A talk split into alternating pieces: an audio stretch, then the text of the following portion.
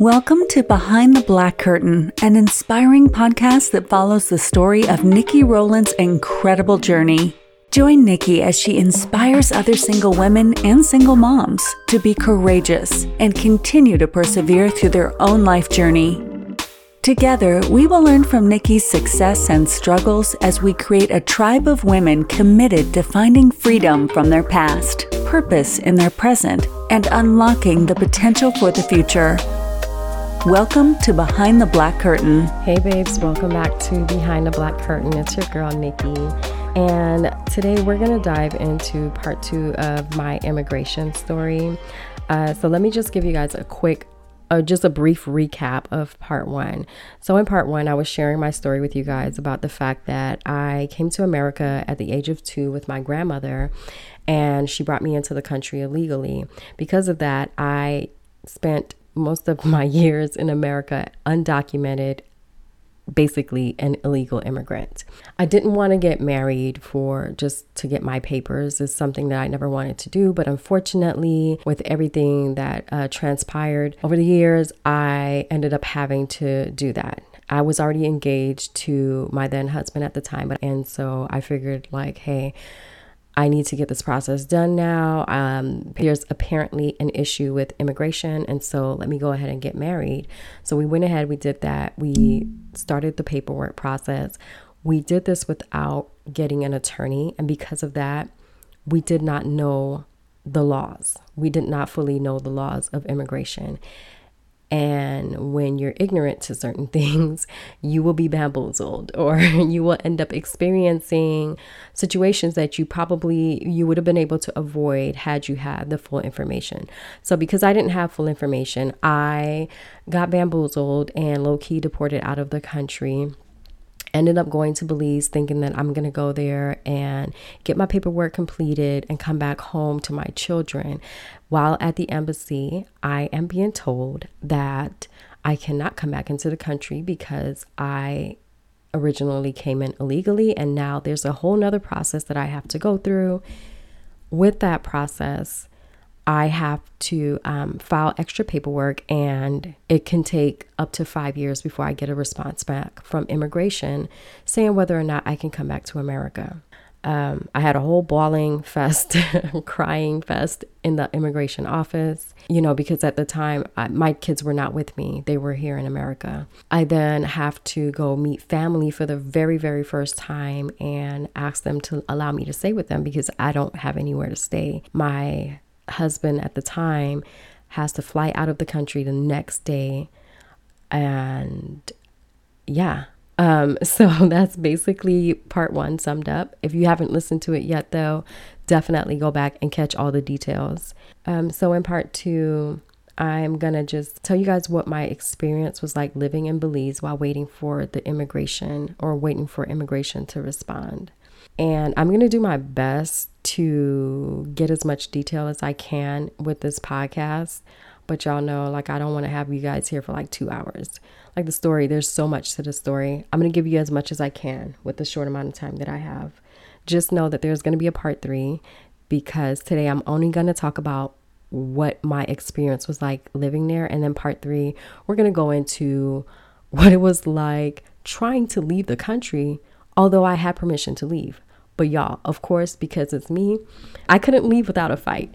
But anyway, let's focus on today's episode. So, as I left off, I met my mom's sister for the first time, and she, her, and her family allowed me to stay with them. Um, they were praying over me. I'm crying, going just like hysterical but they allowed me to stay with them and they were super sweet. They were very sweet, they were very welcoming. I don't remember for sure how long I was at their place. I think it was just like a couple months, but they stayed in the capital of Belize. So that's where I started. I was staying in the capital of Belize and I just had to adjust. Like, basically, living in Belize is a culture shock. When you go to different countries, if it's not your home country and you're flying out as an American, you're you're visiting uh, different countries, you go as a tourist. You do the tourist things. So of course, you just see the beauty of these countries. You just experience the fun. So if you're going to Belize, you're going to go out to the different keys, right? You're going to be at the beach. You're going to be in that beautiful water. You're going to eat the great food. You're going to go out into like the jungle areas and play with the monkeys or go see the blue hole and go see the the Maya ruins. That's what you do, right? You're not really in reality. You're you're in tourist mode. You're not in real life this is what it's like to live here, Belize. And I got to experience real life. This is what it's like to live here. It was hard. So, coming from America, you know, we had our own house and we had our washer and dryer there and things like that. We had hot water running in the place. And there we didn't have that. So, I had to adjust to like cold showers. Most of the people that I got to know and I visited there, they did not have like hot water running through their their pipes, you know, like for you to take showers. And the people that did have it, it was like some type of electrical shower head that they would connect. And I don't even remember if the water actually got hot. Maybe it did, but I know it took the chill off at least, right? But with my aunt's home, it was cold. It was like, oh my God. Y'all, like it was such a culture shock. They had like a little washer, completely different than what ours is, you know, the big washers that you have in your home. Theirs was like much smaller. So they had like a little washer that you can use, but there was like no dryer. So you had to hang out your clothes outside to dry. I it was just an adjustment that I had to make. Again, they treated me well and they welcomed me, but I was so uncomfortable. One, I didn't really know I didn't know these people. Like I literally met them the day that my at the time, my husband had to leave, which is the very next day after we found out that I couldn't leave the country. So I'm now having to adjust to being in this home with people that I don't know. Yeah, your family, but I don't know y'all. Y'all don't know me. Your lifestyle is completely different than my lifestyle. And I'm dealing with the thoughts of like, I don't know when I'm going to see my kids again. I don't know when I'm going to get back home like I don't even know how to explain what I was going through. Like it was just uncomfortable. It was painful. I will say that. The feeling was also very painful because when you don't know what's going to happen next and the fact that people were telling me like, "Yeah, I know that they told you five years, but some people don't never ever get to go back. Like they just deny them. Or people were saying, like, yeah, I know so and so that's been here like three years now and she's still waiting or he's still waiting on a response. And I'm like, what? So the fact that you have no idea how long this process is going to take, what's going to happen next, it's almost suffocating. It almost feels like you're being suffocated. So I'm dealing with all these thoughts in my mind and at the same time trying to not make them feel uncomfortable with me being in their home because all I really wanted to do was just like stay in the room and not talk to anyone and just sleep. It's like depression. But again, I'm in somebody else's home, so I don't get to just like curl up and close the curtains. I um, was in a room with their two daughters, uh, my cousins. And so I shared a room with them. They gave me a bed to let me sleep on, and then the two girls slept together. Uh, and, you know, everybody had their things that they did every day. Like everybody had their life. And I had no life. I had nothing to do but be there with my thoughts. I remember while I was still living in the capital, I would like go for walks. And it's very country like. It's just like, it's very country. And for those of you that don't know me, I grew up in Chicago, a big city. And from Chicago, we moved to Miami, a big city. And from Miami, I went to Minneapolis. We ain't gonna talk about that. That's the story for another day. But we're gonna scratch them out. but then from there, I moved to LA another big city and LA is my favorite place. But what I'm saying is I'm just used to being in big cities and I'm used to things being go go go go go. Everything is fast paced. Um fast paced everything is like loud and and where we were staying was very much quiet and the lifestyle was just different it was quiet it was slow it was like country like and i would just go for walk for walks in the evening or at night and just walk around and the embassy was so close to them that I could walk to the embassy. And I, I'm not gonna lie to y'all, I would walk around that embassy and it'd just be lit up and you see the American flag just flapping in the air. And the thoughts that I was thinking, y'all, was just not righteous. Like the thoughts were not good because I was just filled with anger, with hurt. I was filled with rage. I'm not gonna lie, I was filled with rage when I would walk around that embassy because what I experienced when I was in there would just replay in my mind every time. And just the way that woman was just so nasty to me, just off rip, just rude for no reason. She act like we had something in the past and she's about to now get back at me for it. Like that's her how her attitude was towards me. So I was going through that process of how nasty she was. And then the fact that now I'm being punished for something that's really not my fault. I didn't bring myself to this country. My parents, my grandmother did. I mean, they she did it because my parents, you know. But my family brought me here and they had me come the illegal way. This is the decision that they made. I came as a child. So for you to tell me that I should have went back to the country when I was 18, where's the logic there, right? And so this is where I get frustrated with the immigration process and just the unfairness of certain parts of it you know, for you to penalize a child for something that their parents did, especially if this child grew up in this country, has never done anything like illegal outside of being here legally, um, but never got in trouble with the law, always a good, you know, upright citizen. And you're saying, like, I don't care. Now you're going to be punished. And now you got to figure this out. And the fact that I have American children and you're now, you have no problem with ripping me away from them, just the process of how they they had me go back to the country to do the interview and the deceitful way that that was set up because it was deceitful for you to say like oh yeah you just you need to go back to your country you do your interview and then you're going to come back when you knew good and well what was going to happen. So it's just the deceitful part of it that had me so frustrated. I was upset with the world. I was upset with my family for the process, the way they brought me in. At the end of the day, I'm grateful that they brought me here. The fact that it went the way that it went sucks but I am still grateful that they brought me here regardless. But the fact that I'm now being punished for what somebody else decided to do and for people not following through because in all honesty, if my father had completed the process, I wouldn't have ended up in that situation. So there's so many parts where I had no control over it and I basically was just going by what somebody else did. I basically had to just flow with whether or not people wanted to do things the right way or and whether or not someone wanted to do right by his family. So there's so many emotions going. Uh, the thoughts that I don't even know if I can tell y'all the thoughts that I had about that embassy. when I walked around. I'm not going to get myself in trouble, but just know I had thoughts, okay?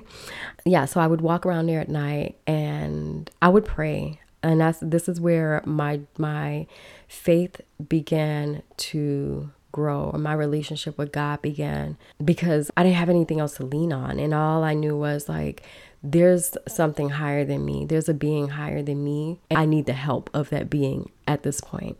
And so this is where I started praying more. I mean I used to pray prior to this but now I'm just like God I need you. Like, if you're real, you know me. You know the person I am. You know I'm a good person. You know that I've tried my best to do everything right. Like, I need you to help me through this because this is unfair. Um, so every day I would pray. And then I would just go back to their place and, you know, try to have conversation. Like, I really try to open up and just be a little bit more friendly. I don't know how I really came across to them. I never had that conversation after, but honestly, I'm an introvert and I pretty much keep to myself unless I truly know you. And when I get to really know you, that's when I open up and you get to realize like how silly I am and how I like to joke and I'm just you know, a free person. But prior to that when I don't really know you, I'm closed up and I don't really want to be around people like that. Like I I like to have my own space. I no longer had my own space, you know. I'm sharing a room with these two girls, my cousins, and when I come out the room, there's like mom, dad, brothers, like there's always someone there. It was overwhelming for me. The whole process was overwhelming. Anyway, eventually I ends up uh, leaving there and go to Belize City. And my husband's brother, baby brother, lives in a city with his mom and their other brother. And so I had already known him. They had made a trip to America before, so I had met him before. And then when we first got to Belize for this trip, we were hanging out with his brothers a couple times. So we, you know, kind of built a little relationship there. And I ended up staying with them for a little bit. Um, I was just more comfortable now, when you go from the capital to the city, that's also completely different. The capital is more, you know, like I feel it's just like a little a little bit more updated. Um, when you go into the city, like the homes are not like homes in America, at least not in the really developed nice areas of America. So like these homes are like some of them are like leaning to the side and just tiny little what do they call them like shotgun homes or whatever where it's like you can go from the front door to the back door like real quick. Um, so there was a lot of that. It was it was poor. It's a poor city. Like the homes were poor. They were just completely built differently. And anyway, I ended up staying with them for a little bit. We would hang out, me and his little brother, and he would just take me around to meet his friends. Mind you, he's much younger than me. so I'm like, going to these parties and everybody is like so much younger than me, but I looked like a baby anyway. Like I looked really young uh, for my age. So I fit in just fine. But it was just so funny to be in that environment. These people were like 17, 18. I would go to these parties and they were just all really young. Mind you, I look young, but I'm a whole grown woman married with three kids at the time. And it, but it was cool. It was nice. And I remember him and I like I slept in his room. Like they had a bunk bed. And so I would sleep at the bottom, he was at the top. And we would stay up at night for hours. For hours just talking about life. And um, what our plans were and what we wanted to do. Because I remember at the time he was working on getting his papers so he can leave Belize and come to America. So yeah, it we it was a it was a great bonding experience with him. I, I really, I really enjoyed that time. Um, and his faith in God was so strong. I remember like he would always read the Bible, he would always pray, and he always talked to me about God and how how much he believed. And I really believe that played a huge part in my relationship and how my relationship began to grow with God as well. Just seeing how how strong his faith was and just seeing like how they lived and it was just it was like a poor environment, but he just believed so much in God and how his life was going to turn around. And his life has turned around tremendously, by the way. So let me pause with that and just talk to you guys about the paperwork process. I was saying, as I was in the embassy, she said, You're going to have to now file these papers and wait for America to respond. She said, you know, if you can get a doctor to write a letter about your kids saying like the distress that they're going through and how much they need you there and, you know, husband, we need you to write a letter just saying the impact that this is having on you, that your wife is no longer there. And she's like, and you're going to take all of that and you're going to send it in with this new form, and you just have to wait for them to respond. So we got the letter from a psychiatrist regarding my kid's mental health. Like, thank God his cousin was married to a psychiatrist. So he was able to just write the letter for us, and boom, that was easy. Okay now I just needed my husband to write the letter saying the impact, you know, that this has on him, like how much he needs his wife, he misses his wife, he's going through so much, he's depressed. Like I needed this man to like, you know, just pour your heart out in this letter. Y'all, this man did not even write the letter. Do you know he told me for me to write it? Just go ahead and write the letter and I'll just sign it. Bruh. Bro, what? So I basically had to sit there and write as if I was my husband, just saying how depressed I am, how I'm having a hard time with our children. Our children are going through so much. First, one I one thing I can say about me, I'm gonna brag on that I am I'm a great writer. Okay, that's a skill that I'm very proud of. So I'm good with writing letters or writing stories or whatnot. I just wrote it up and I had him sign it. But I just was hurt by that because, yo, I'm already going through enough, right? I've already been ripped away from my family. I'm going through like mental issues at this point. I am alone. I am fearful. I am scared. I'm sad. Most like 90% of the time, I am sad and I'm hurting. And my husband, this man that stood in the embassy, you know, just going off telling this woman, like, oh, well, we're not going to leave her by herself.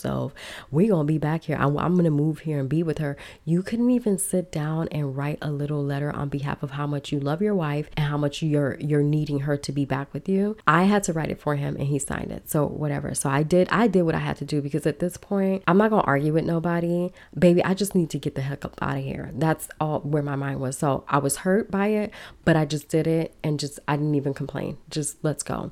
So we send the paperwork in, and at some point, they send you a letter back just letting you know, like, we received it. Okay. So now there's a process of you just waiting. During this waiting process, I just remember pe- people kept telling me, like, yeah, girl, you just gonna be here for a while. You might as well just get comfortable. Like, y'all are just gonna live here. And I'm like, heck no. One thing that I refused to do was accept that this was going to be the end story for me. I refused. Okay. I didn't care who went through what. I didn't care who was there for five years already and who's still waiting. I didn't care. All I kept saying was, well, that ain't me. Oh, well, that's not me. Well, that ain't gonna be my story. like, I refused to accept that that was going to be my story. And I think that's a little lesson for all of us right now. It d- doesn't matter what you're going through, what your situation looks like right now. Your mindset plays a huge role. So, yeah, you may be hurting and you may feel like, damn, I don't know how I'm gonna get through this. And you can't even see the next step in front of you. But there's something powerful when you refuse to accept that this is going to be how it ends for me. Like when you refuse to accept it, I believe wholeheartedly that it is inevitable that things are going to change and get better for you. It may not move and may not change as fast as you want it to, but it's going to happen if you refuse to accept the hand that you've been dealt.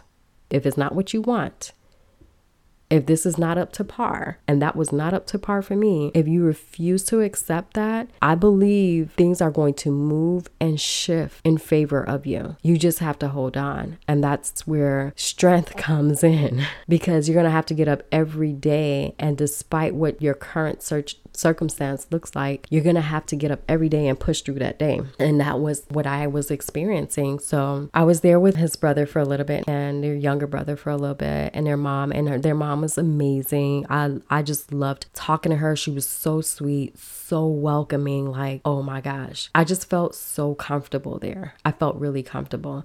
I might have been in Belize for like a month or two. So I may I don't think I stayed at my aunt's as long as I had said before. I might have been in Belize for a month or two when my ex husband decided to bring the kids. Now, mind you, he said, We're going to come move and be here with you. Well, he decided he ain't moving there, but he going to bring them kids. so he like packs up my car. I had a Montero at the time, and I loved my Montero, okay? I love my car. I had the booming system, it had the TV and the seats, and it was just beautiful. And so he packed up my little Montero with as much stuff as he could. And he, him, and his other brother that lives in America and our kids, they drove through uh, Mexico. They drove through Mexico to bring the kids to me. And it took them some days to get to me. And I just remember just being so afraid because at that time there was just so much going on um, in Mexico and with the drug cartel and whatnot. And it was just it, a dangerous process. And it might still be right now. I don't really know how dangerous it is because I don't really pay attention anymore since I'm not in that situation and my kids don't have to drive through that. But it was it was a very scary time. And I remember when they had got to me, they were like, Mommy, yeah, like um the Mexican police stopped us and they had all these guns and they were asking us all these questions. And I was just like, oh my God. But they made it safely. So they made it to Belize. The truck is just filled up with, you know, as much stuff as they can bring. And he stays out there maybe for about a week. And that's now at this point, it's around holiday time. So it's around Thanksgiving, Christmas time. And I remember him staying out for Christmas. We all celebrated Christmas together and and then he left and he's like, "Yeah, I'm not going to stay. I decided I'm going to, you know, continue to work there so I can make money. I got a place out there, so I'm going to get to that for a second, but he was just like, "I'll make money out there. So I'll just put it in the bank account and you can just pull the money from here and you can pay the bills, get the food to eat, and take care of the kids. And I feel like it's just better that way because American dollar doubles there. And so to me, I'm like, yeah, okay, that makes sense. So, you know, he made really good money and he still makes good money. And so I'm like, we should be fine. Like, at least we'll be able to live somewhere nice out there. We can afford that and whatnot. Well, while he was there during that time, during the holiday time, I remember his mom also helped with us um, getting a place. My mom came out, she helped. And so we got a place of our own and it was a apartment that was on top of a restaurant. So the restaurant owner owned the apartment as well. And uh, we went, we spoke to him and he let me rent the place out. I did not even fill that apartment with furniture. I never had a couch while I was there. I had a little refrigerator, maybe about the size of a refrigerator that you would have like in a college dorm or maybe slightly bigger. Okay. It definitely was not a full size refrigerator. We got a stove and a little dining room table to fit me and my three kids. And we had one little twin bed and then a mattress, probably like a queen size mattress that stayed on the floor and I slept on that. Uh, we had a tiny little TV that we put on top of the dining room table, and that was pretty much it. Like, yeah, I never got furniture to put into the place. Um, the electrical lining or the wires in the in the apartment weren't. It wasn't lined right or whatever it was. Like the electrical wiring were not they didn't do it correctly. So at one point, I remember plugging in something into the wall and it catching on fire. Like, this is what we were going through. So. So, with all of that, I signed my kids up for school and we put them in a private school. I didn't want to put them in a public school. Although they're public, all schools out there, you're going to have to pay for your kids to go. Let me, I want to put that out there as well. It's not like America where there's public school and it's free and you basically just buy your kids supply. Like, no, you're paying for school out there. It doesn't matter where you put them. But I decided I wanted to put them in like in a private school, like a Christian school or whatnot. And it was just because I, there was, people were telling us, like if you put them there there they'll be more around kids that are used to like going to America or you might meet kids there that are from America and their family have moved here and so I thought like okay I'll put them there and it won't be as much of a culture shock at the school but y'all, when I tell you these people are so mean, these people, these, it's the women. It is, it's the women. And it's unfortunate that I have to tell the story this way, but I'm going to tell the the story and the, the truth of what it is. I don't know what it was with the women there, but majority of the women just had nasty attitudes just nasty, like just rude for no reason. So now I'm I have my kids in the school. We're paying, okay? We're paying some pretty good money for them to go to the school. And the teachers just have nasty attitudes. They want to be rude to my kids. I don't know what it was about, but I was told that it was because that we're from America. So people automatically they feel like we think that we're too good and so they're just off rip rude, which I think is insane. And so I've had I had issues with uh, some of the teachers and with the way that they would want to treat my daughter. And I'm not gonna shut my mouth, y'all. Like, I don't care that I don't know this country and I'm out here by myself. One thing you don't do is you don't come for my kids. Now, when my kids are wrong, they're wrong and they're gonna get checked. But when you're just nasty and you wanna talk to my kids crazy and you wanna try to hit them and things like that, oh baby, no. You're gonna you gonna catch another side of Nikki that most people do not know of. And so I remember like going to the school a couple times. My uncle from my dad's side of the family, he was out there because he would go out. He goes out to Belize often where he'll stay out there for months at a time. And so there's a, a time where I went and I talked to him about what was going on. He was like, let's go up to the school together. So yeah, I had to deal with the teachers being nasty. I remember taking them out of that school into another school because I'm like, why are we paying these people all this money for them to treat us like trash? So I put them in like a public school that was supposed to be like one of the really good ones. And then my kids had to deal with being bullied. And now, when my kids are younger, I had them in Taekwondo. And I originally put my daughter in there because this little boy used to bully her all the time when we when we were in LA. Like he want to come pull her hair and hit her, just rude. Like, and no, y'all, it's not he had a crush on her. This this little boy was just rude, just a bad little boy, and his his um, grandmother would be watching him and she would see him do the stuff and never stop him. And my daughter would not hit back. And so I had to be like, one day I had to take her outside, like, you gonna hit him back, like right now, and we're gonna put an end to this. And after that, I put her in Taekwondo so she can learn how to defend herself. So my daughter and my oldest son were both in Taekwondo before they had to move to Belize. But they were taught in Taekwondo that you don't fight until you really have to fight because you can really hurt somebody with what they were teaching them. Well, these kids were just mean. They were just bullies. Like they would just find all kinds of things just to be rude and nasty and say nasty to things to them about. I remember one kid just got up and punched my son in the chest just out of nowhere. Yo, I'm pissed at this point because I don't want to be here. I don't know what's up with these people. Everybody's just rude and just got a bad attitude. My husband at the time is in America living life while his family is out here dealing with this BS. Because I remember I used to talk to him like every night and I'm like, yo, this is what's going on, this is what's going on. And he just was just really nonchalant about everything, like, oh, it's gonna be all right. Oh yeah, that's just how they are in Belize. Like, yo, no.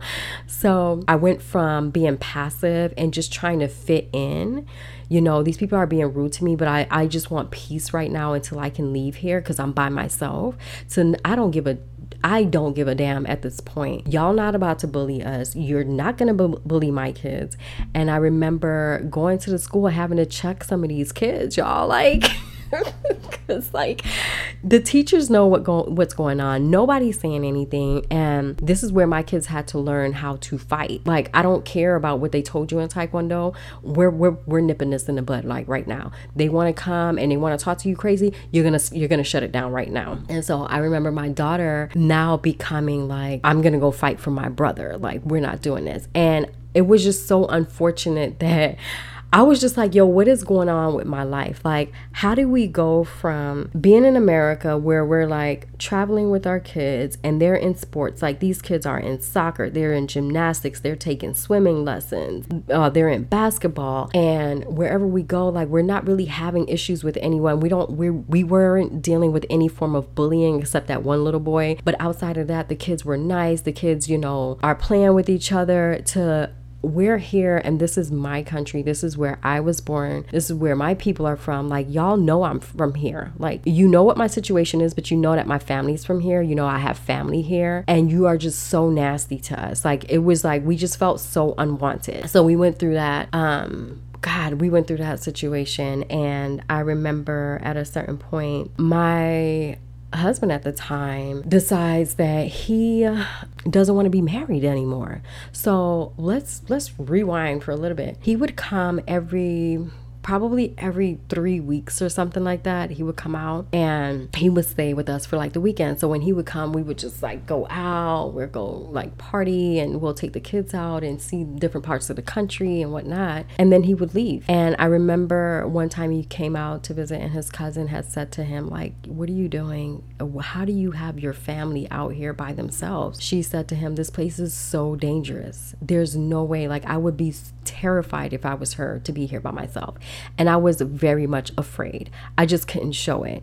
But I remember listening on the news and just like listening to like how people we would be like killing other people. It was just it was crazy out there. I could not even walk my kids to school without a man like basically walking me off the sidewalk because he's trying to like talk to me and trying to grab my attention and I just want to be left alone. But they were so aggressive. I remember the kids, y'all, like not only were the the women nasty, but the little kids were like horrible. Somebody took glass and scraped all around my vehicle. My Montero is a white, it was like a pearl white Montero. I remember coming out one morning and there's scratches all over my vehicle. So the place that we stayed, you had to walk up the stairs, there were like stairs outside, and you walked up the stairs to get up to our apartment. Well, when before you get to the stairs, there's a, a, a gate there this gate had a padlock that you had to put on at night. It had a chain, a metal chain that I had to wrap around the door of the gate and then put the padlock on that so that no one can come in at night because it was very much dangerous there. And the guy was like, make sure you lock this every night. There were bob wires around that gate, okay, just to give you guys an idea of how dangerous it was. And I remember one evening we came home and I'm putting the locks on the, the chain. And this is not funny, it's crazy. But this little girl comes up and she's standing outside of the gate and she says to me as I'm walking up the stairs, she's like, Oh, it doesn't matter. It, you putting that lock on there doesn't matter. They can always jump the gate if they want to come in. Bruh. I'm just like, oh my God. I it scared the crap out of me. I remember I just used to pray. I prayed so much. I spent so much time in prayer and just seeking an answer. Um, there was a Bible that my grandmother had gave me like years ago when I was younger, and I had that Bible with me, and I that's what I used. I decided to finally open this Bible up and just start to read and try to understand what the word is saying. I remember there would be nights because there was like a like a little club across the street, and there were a couple nights where we were sleeping, probably be like two, three o'clock in the morning. I'm waking up to gunshots, like gunshots right across the street from my apartment. I remember seeing stuff where I'm like standing outside just like uh, on the on the front porch and watching a man beat the crap out of his girlfriend in the car and nobody stopping him. Like and I'm called I remember I called the police and I was just like, "Hello, like I'm here on whatever the street was and I'm watching this guy and he is beating her and and the the woman cop was just so nonchalant like, "Okay, and like, oh my, I felt like such a fool for calling. So yeah, that's just some of the stuff that we experienced. But I, I remember at that time I used to take walks to. There was a park that was close enough, and I would walk over there and just sit by the water and listen to the water. And the water is just so to this day, it is so calming and therapeutic for me. Like it just brings peace. And I would sit by that water and I would just talk to God. I every like I would just talk to God. And by the time I was done, I just felt a peace that would come over me. And I felt like, despite what this looks like right now, I'm going to be okay. Now, I would do this in between me going through points of depression where I didn't want to come out the bed. There were times where I would get up, take my walk my kids to school because I was not going to let them walk by themselves. I would walk them to school and I would walk back home and I would get right back in that room, lay on my little mattress on the floor, and sleep. And when it's time to pick them up again, I'm going to get dressed like nothing happened and I'm going to go pick them up and act like I'm okay. I did my best to not let them see me crying or see me just distraught because I didn't want them to be stressed and I didn't want them to worry. I wanted them to believe that they were going to be fine and there was nothing to worry about. I wanted my kids to have a childhood where they were not burdened with the stress of adulthood. I did not want them to be worried about what I had to worry, my stress. So, yeah, this country is like, they're basically kicking our butts out there with the way that they're treating us. But I was trying to make our home as peaceful as I can make it for them, like a sanctuary, despite what was going on. And I, I think I did a decent job. I mean, my kids were over it too and they wanted to leave, but I think overall I did a pretty good job. So, anyway, I spent so many days where I was just depressed. Like, all I could do is just lay in that bed and sleep. And I pick up my kids and I'll bring them home. If they had homework, we're going to do it. If we need to get groceries, we're going to get our groceries. And we just did little things to entertain ourselves. One thing I can say about my little family is that we all are jokesters and we love to laugh. We love to make other people laugh. Like naturally, that's just our, that's just the characteristic that we have. So we just enjoyed our time with each other and, you know, just doing little things like dancing and the conversations that we have. We made it fun. Let's go back to my husband wanting to divorce me. He would come out and visit, and at a certain point, I just remember like his demeanor changing. And ladies, we can always tell when things are changing with these guys, right? As much as they want to try to play it off. And I could just tell like things were off with him. And when I would try to call and talk to him, like the conversations were not the same. And so I did my little investigative work as the woman that I am. I am a woman. We all are great investigators. and I started doing my little work and I found out like this man is out here dating.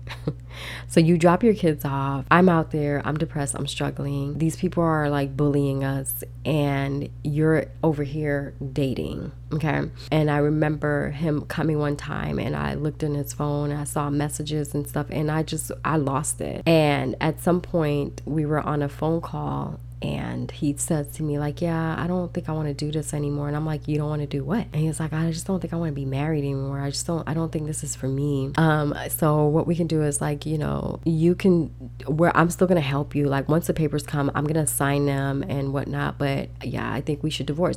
Like first of all how the heck are you gonna divorce me during this process sir? Like you're a key part of this right? So if i'm not married then who are they gonna send me back to. And I just was mind blown because even outside of that, like I am at my lowest I have ever been in my life at this point and you decide that you want to divorce, you this is where your mind is. You're not like, let me come out and be with my wife and kids. Heck, even if you didn't really care about me, like how did you not care enough to like come and be with your kids, make sure your kids are safe and you know, be the dad, be the man to show up so these kids can be like, "Oh, sh- their dad is here. Let me leave them alone." It was that that was not his thought process. So that I took that blow as well. And y'all, I was I was depressed. I I went through depression. So from there, I ended up moving again. We moved into a house. That's what it was. We moved into a house at this time, and this house is big. It's very much developed. It's a developed home compared to the other ones out there.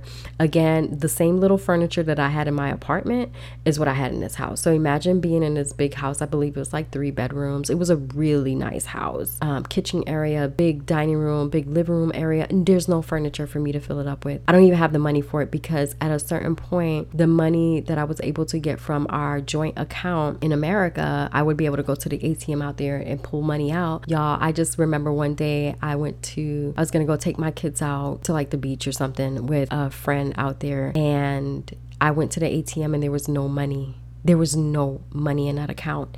And I remember calling my husband at the time, like, hey, I think something's wrong with the account. I went to go get money. There's I can't get anything out. And this man says to me, uh, yeah, I actually had them stop the direct deposit from going to the account anymore. Um, I opened up a different account so we can save money. I said, I don't have access to any money. And I think he said, Oh, I'll send you like a hundred dollars or something. And that's how I got money that day. There were times where we ran out of food and I would have to like reach out to my mom and have them send money to me through like MoneyGram or Western Union. Like that was the the it show, the crap show that I was in. Mind you, I'm I'm married. My husband at the time is making good money and he has no bills to pay anymore because at this point he's now living with his mom. so he's not paying any bills. He has all the money to himself and we're in this country where the American dollar doubles, but we don't even have money to buy what we need yeah. And oh my gosh, here we go. This episode is getting extra long again. I think I'm going to stop it here. And then on next week's episode, I will just continue the rest of this story and then let you guys know how I ended up getting approved to come back and what it was like even ha- trying to leave Belize because Belize was trying to keep us there. But anyway, I just thank you guys so much for rocking with me. I hope the story made sense and I try to just piece as much of it together as I can um, without dragging dragging out this process. Before I go, though, I just want to leave you with this lesson. And again, I, I said it earlier in a podcast, but our mindset, the way we view things, and what we believe is going to happen for us plays such a huge role in how life will turn out. And although you can you can have a positive mindset and believe like I'm not gonna accept this hand that I've been dealt. I want something better. Like I'm not accepting this. I'm gonna shoot for something better. You can have that positive mindset and still go through crap. Okay. Don't get it twisted. And you can go through that and still be dealing, fighting with de- depression, sadness, frustration, anger, rage, all of these emotions because what reality looks like is not the picture that you have in your mind for where you see yourself going. And so when we're faced with reality, that can consume us and have our minds go left. But if you can continuously bring it back to where you want to be, what you believe you're going to achieve, is going going to happen. It's just a matter of getting through that process because just because you believe for something better and you're going to fight for that, it doesn't mean it's going to happen overnight. And sometimes we're still going to get dragged before the reality that we actually want actually appears. But just hold on. The lesson is to hold on. Y'all, I held on so tight. I didn't care what anyone said. I kept telling people, like, hey, if I don't get a response from immigration, I'm going to move to Canada. Like I that's what I told him. I was like, I'm gonna take my kids and we're gonna go to Canada. And if America doesn't want us back, then bump America. We're gonna start a life in Canada. But what I refused to do was to stay in that country and deal with the BS that we were dealing with. Like I refused to do it. And I there was no way it was gonna happen. And because of that, I really believe because I had such a strong mindset and such a faith in the fact that this is not my end story, that played a huge role in the fact that I did not have to wait five years like everyone else. But we're going to get into that story in next week's podcast. Let me just wrap this up because this one is super long, but I hope you guys enjoyed it. Um, this is my journey. this is my journey. So part three will be my my journey back to the US. Thank you guys so much for tuning in. Please, I encourage you guys to give me feedback. Please leave reviews on any of the podcast episodes that you listen to. Do know that you can rate each and every podcast that you listen to. So every time you listen to one, if you enjoy it and you want to rate it, go ahead ahead and rate it five stars, preferably. Um, but I enjoy the engagement. I enjoy the DMs that I've been getting and y'all talking to me about what you're learning about me. And if you have any questions, definitely free, feel free to ask me. So, yeah, next week we're going to talk about my journey back to the US and we're going to finish up this story about my ex husband wanting to get this divorce. Um, until then, just know that I love y'all so much. Continue to stay strong, you guys. And of course, I cannot leave you without leaving you with a scripture. So, here we go. Okay, you guys, today's scripture comes from Joshua 1 9, and it says, This is my command be strong and courageous. Do not be afraid or discouraged, for the Lord your God is with you wherever you go. Self explanatory, y'all. Stay blessed.